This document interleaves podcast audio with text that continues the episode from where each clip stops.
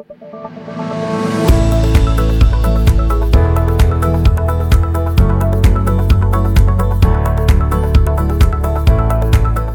to Lifehack Episode 6. I'm your host, Len MacDonald.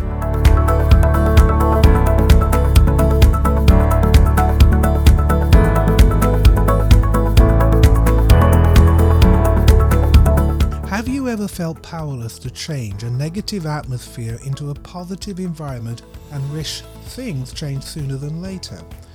Well, imagine a day when you, just by walking into a room, changed the atmosphere, or when greeting a total stranger, the ensuing conversation left you both enriched. This life hack will radicalize your interactions and create a cycle of blessing in your life and in the lives of others. I'm going to show you a powerful ancient greeting that will do exactly that. One Hebrew word is all it takes. The approach was taught by Jesus and practiced by his disciples, and you and I can use it today. There is a claim, perhaps a spurious claim, that the word hello contains the word hell and oh. o, implying when you greet someone with a hello, you are really saying, oh, go to hell. I cannot find any evidence that this is true or that the word hello has a meaning beyond what we already know. However, the Hebrew mind understood the power of words, so a greeting was not a mere formality, no hello in their vocabulary. Their greeting was an invocation, the summoning of God or the supernatural. It was a blessing and a prayer. They would say shalom or shalom lecha, peace or peace be with you. For thousands of years, Jews have been greeting each other with this very greeting. And the other person, of course, would respond, Peace be unto you too.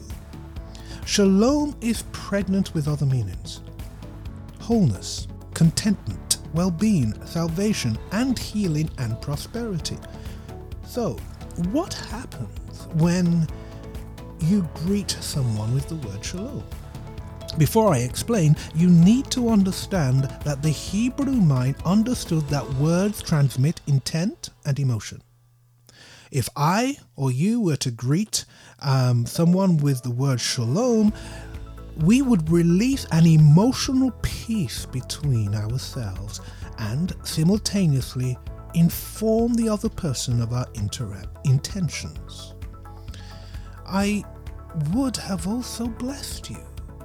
I would have given you something you probably needed right at that moment. Perhaps you needed healing. Jesus said, when you enter a house, first say, Peace to this house. If the head of the house loves peace, your peace will rest on that house. If not, it will return to you. Now, couple that truth with this powerful statement by Isaiah when he described the Messiah. He said, The Messiah is the Prince of Peace. You see, saying shalom, peace, invokes the Messiah, Christ, the Prince of Peace, into the atmosphere and the conversation.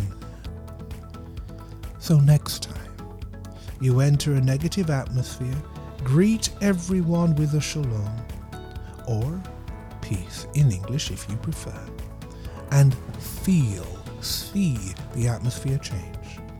Be the first to bless and invoke the Prince of Peace, Christ, into the conversation.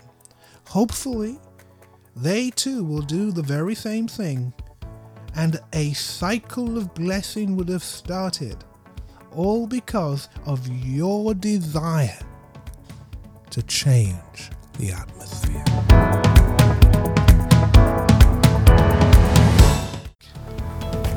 Lifehack was brought to you by Restoration Christian Ministries. For more details, please go to our website www.restorationcm.com.